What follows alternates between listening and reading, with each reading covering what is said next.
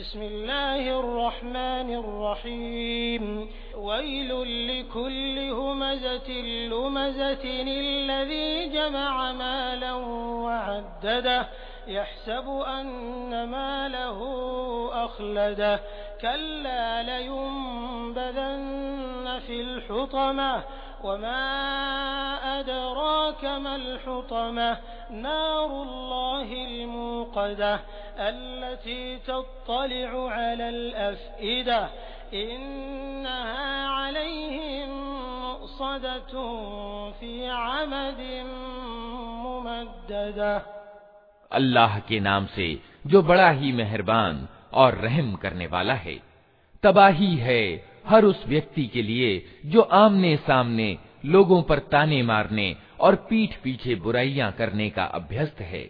जिसने माल इकट्ठा किया और उसे गिन गिन कर रखा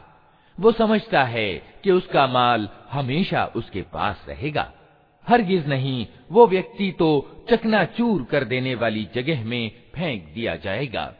और तुम क्या जानो कि क्या है वो चकनाचूर कर देने वाली जगह अल्लाह की आग खूब भड़काई हुई